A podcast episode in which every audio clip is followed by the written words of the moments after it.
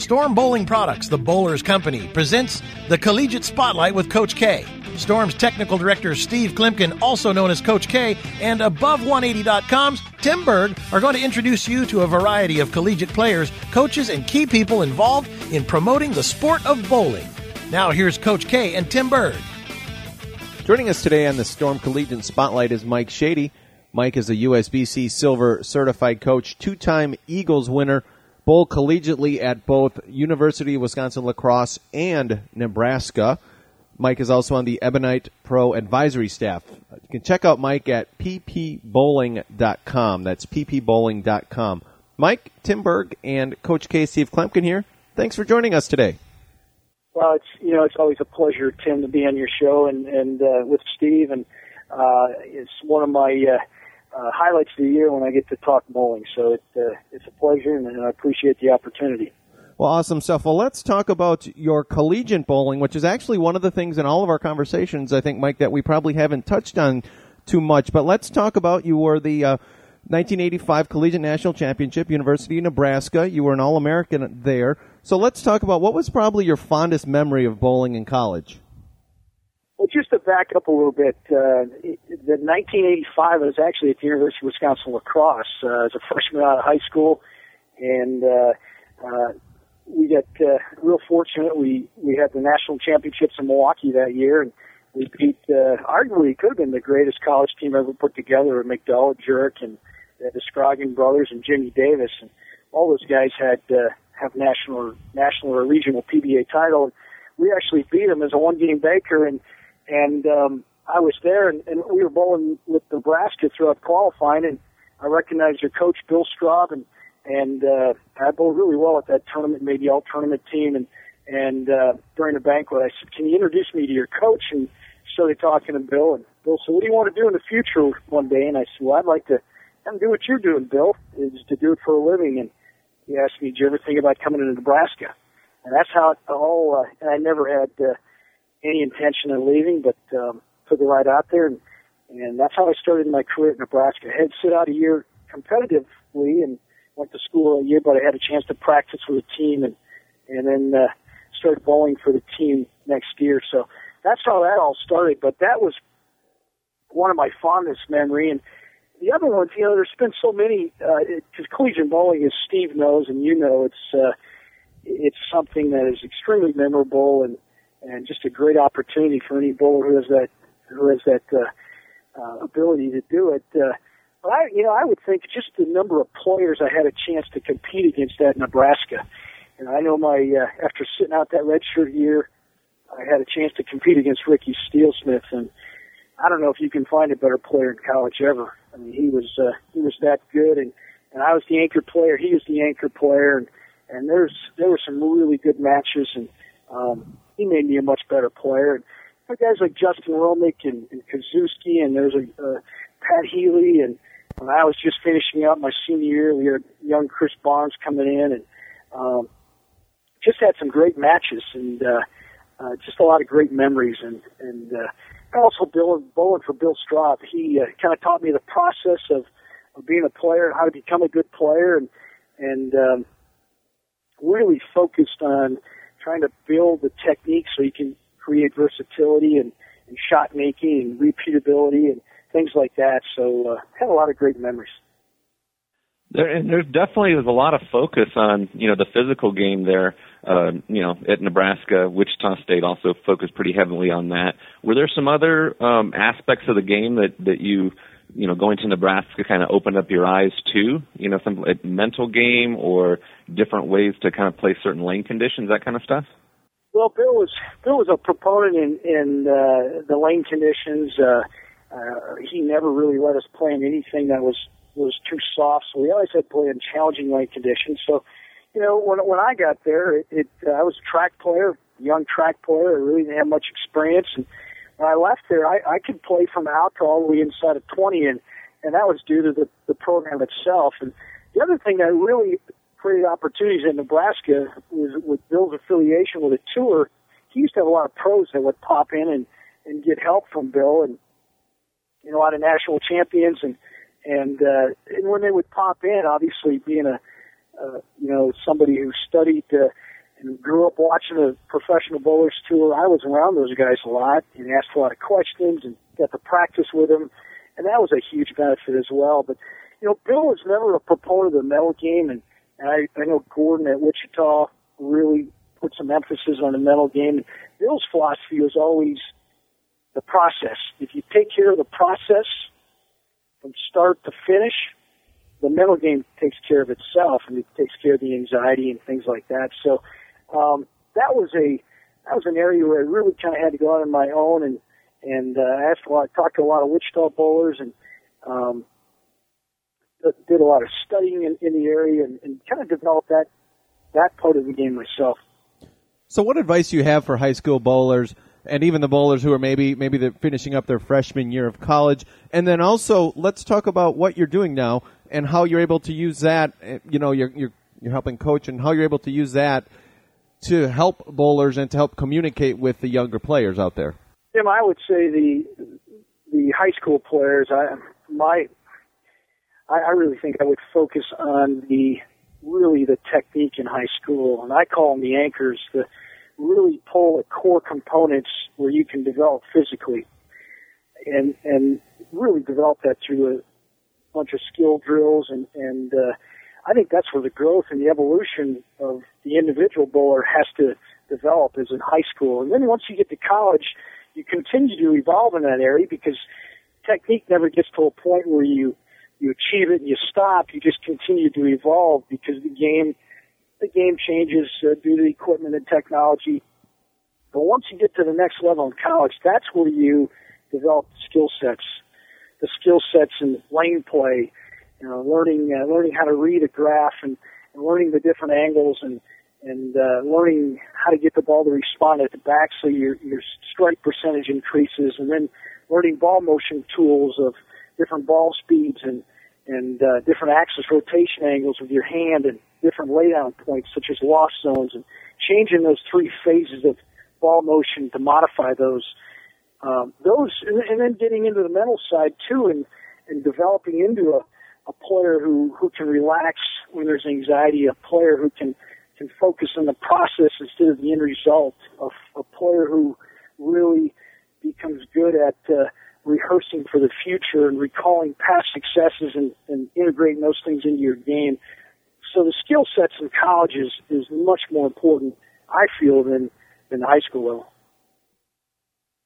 What uh, do, do you still find yourself? Uh, you know, younger players come to you and they're looking for uh, a college program? Do you, do you are you Nebraska through and through? Is that is that in your blood still, Mike? Well, I'm a Nebraska through and through, but unfortunately out there, all the emphasis is is the girls program, and, and Bill doesn't work with the boys program at all anymore. So, and and today, as you know, Steve, there's so many good college programs out there. Wichita still is at the top of the the uh, the collegiate scene, and and you got Webber and and uh, you got just so many good programs, and the coaches have have uh, have evolved since I was in school, and um, so there's a lot of opportunities. So I recommend, uh, you know, first of all, the thing I, I tell all my students is make sure you've got an academic program, an area of study that you're interested in that you can leave with a degree. You just don't want to go to school to bowl. Your first priority is the education. Bowling comes second. So that's that's the first one. And and then go and make sure that the coaching and the philosophy matches what you're looking for. Those are the two big areas I, I tell the the, uh, the college players or the future college players to look for. That's a really really good point. I'm glad you brought that up. Have uh, have you started to kind of a di- different topic here, Mike? Have you started to look at uh, uh, your competition coming up for the Open Championships? I know you're on a, a really high profile team. You have a, had a lot of success there and uh, it looks like the scores are a lot lower and the lane conditions are a lot tougher this year. Well, I have, and uh, you know, it's a preparation. Uh, every year you try to go through and get yourself ready for that tournament. And the, you know, the ratios are lower this year. I think it's 1.8 to one, which is pretty flat. Um, and I think the scores have resembled that. Now, there's been a couple guys, and there always will be, depending on. Doesn't really depend on, on the quality of player or, or the environment, there's always somebody who's going to match up. But this year the scores are much lower, and and um, but I'm I'm going through the same process that I've went through in years past.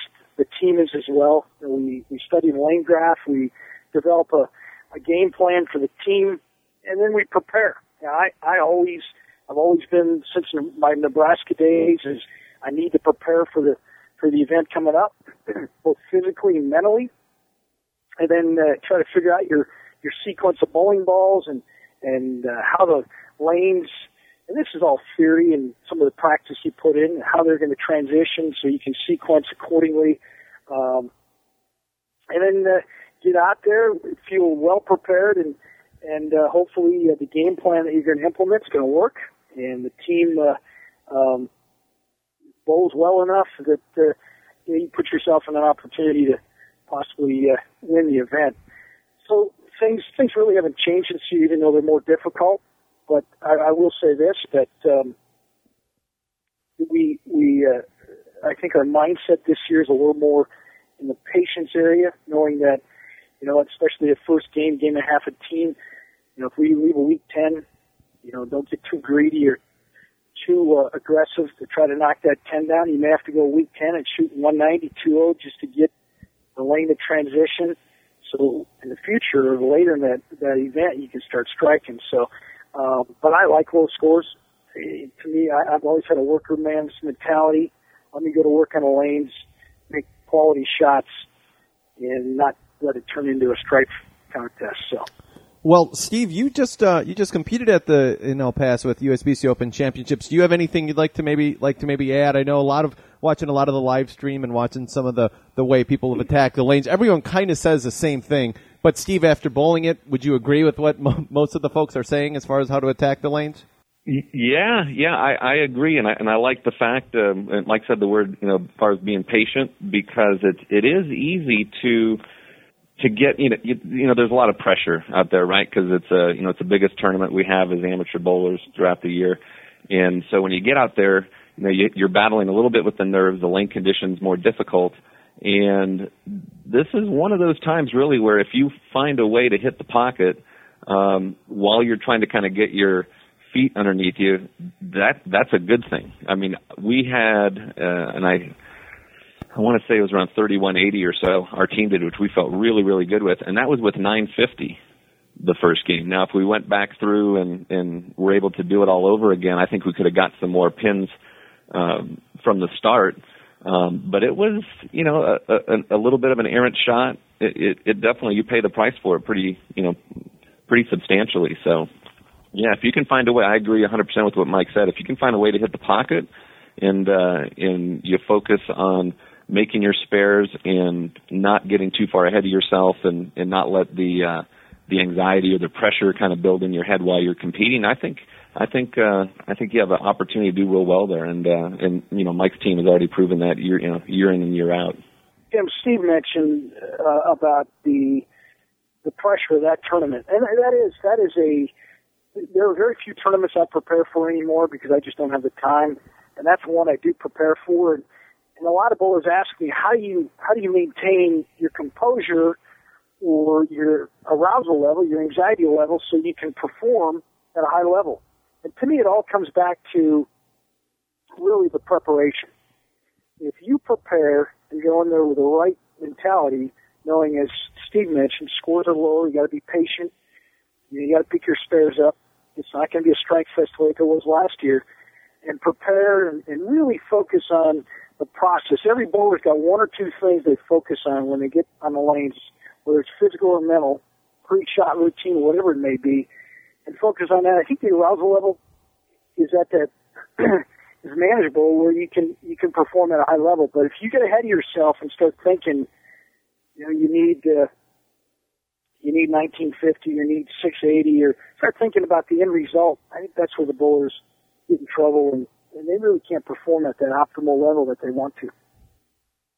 So as far as we've seen a lot of the younger players coming up, the you know former collegiate standouts that will come out to the USBC Open Championships and they just have a really good set and they they perform on that big stage. So it sounds like it all goes back to preparation, but talk about also how these you know these big collegiate tournaments from you know Team USA trials in Vegas to you know the um, the Pepsi championships and et cetera. All these youth tournaments that really prepare these folks for bowling at these high level of these amateur type tournaments like the USBC Open and the Queens and all these other tournaments for the men and women out there? Well, there's there's two. You can prepare yourself on the lanes in the practice mode, and then there's another preparation. You can get sharp through through that, or you can get sharp. I should say, and you should get sharp through a competitive aspect. And the reason these these individuals are going out and they're they're bowling so well is the competitive aspect, the experience. They've got so many venues today where the the pressure, the anxiety is at a very high level and they're competing against extremely good bowlers, high-end players. They're getting the experience, and it just leads into the next event.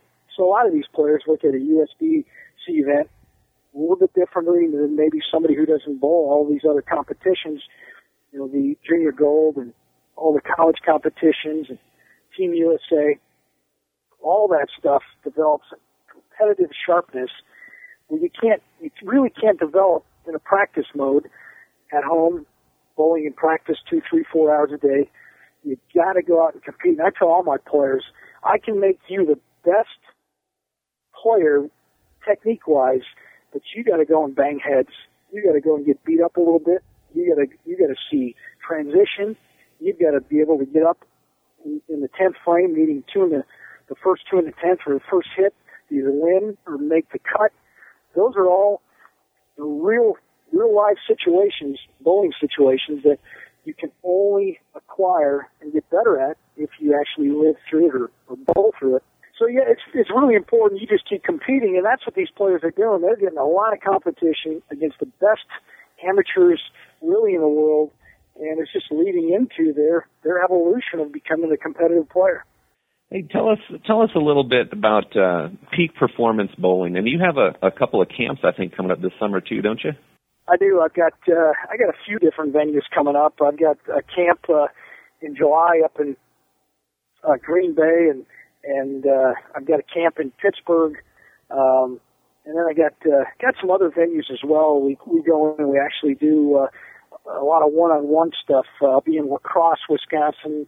I'll be up uh, another place in Wisconsin. Uh, I'll be in West Virginia this summer, and then I'm actually going to go and help uh, the collegiate. Uh, Expo at Turbo Two and One in in the Chicago area in July as well. So I've got a busy summer, but it's my passion. Love to teach. Uh, love to to see the improvement in bowlers and really promote the the sport. And and uh, I, I've always believed that if if we want this sport to continue to grow and prosper, we've got to educate, and that's just. Uh, Kind of my way of, of uh, helping the sport, and uh, it feeds my my passion as well. Well, great stuff. Do you do you have younger younger players? Uh, is it open to all ages, or do you focus on? Is it younger players? You know, older, experienced, beginners? What? Well, my camps, my camps this year will be a little bit more advanced. Uh, we're going to we're going to get into some of the skill sets I mentioned earlier. Uh, I'll have some I'll have some junior bowlers. I think I've got one signed up uh, this summer who's 11, and uh, I've got them all the way up to. Uh, I've got a couple. Uh, uh, older players who are uh, in their 70s that'll be in this. So, but it, it's a player who who's who's fundamentally pretty sound. Somebody who wants to bowl and and achieve at a higher level and develop skill sets. Uh, now, the one-on-one venues I do, it's it's really for any individual, uh, regardless of of skill level. Where uh, it's kind of like teaching school. You know, I've got uh, a spectrum of learners. When I teach high school, I've got uh, uh, one end of the spectrum where I've got a learning support student where I've got to remediate to uh, the other end of the spectrum where I've got a gifted student who I've got to use a higher level of thinking or in bowling we could we could use the analogy where I've got to I've got to use a you know a higher level of teaching such as a, a different skill set that somebody on the other end of the spectrum can't do. So um, it is a wide range. Uh, the camps are a little bit more advanced where the individuals is uh, both ends of the spectrum. Well, great stuff. So, Mike, please, uh, listeners, if you're going to interested in any of these camps, please check out ppbowling.com. Like Mike said, he's going to be all over the place. You can contact him if you want to set up an individual lesson, uh, and you can work that all out with Mike. But great stuff, great website, Mike. If you're looking for some stuff too, so folks, please check out that. And Mike, it was a pleasure to have you on, and uh, all the best of luck when you head out to uh, El Paso, and uh, all the best of luck as things move forward with all these camps. Sounds like you're going to have a very busy summer. Yeah, I'm looking forward to it. Uh, summer's always uh, the highlight of my career, and I get a chance to go out and teach. And and uh, last thing, since Steve's on the phone, Steve, uh, uh, you get a chance, just email me that game plan you guys had. Um, let me know what you did wrong the first game, and then what you did right the last two games of team, and I'll take a look at it and make sure I pass it on to our our nine other guys. We we we we figured we we we learned from our mistakes. I can I can tell you that. Yeah. So, well, it was a pleasure, guys. I appreciate the opportunity to talk some bowling, and anytime, feel free to give me a call. Awesome stuff, Mike. Thanks for joining us. You're welcome.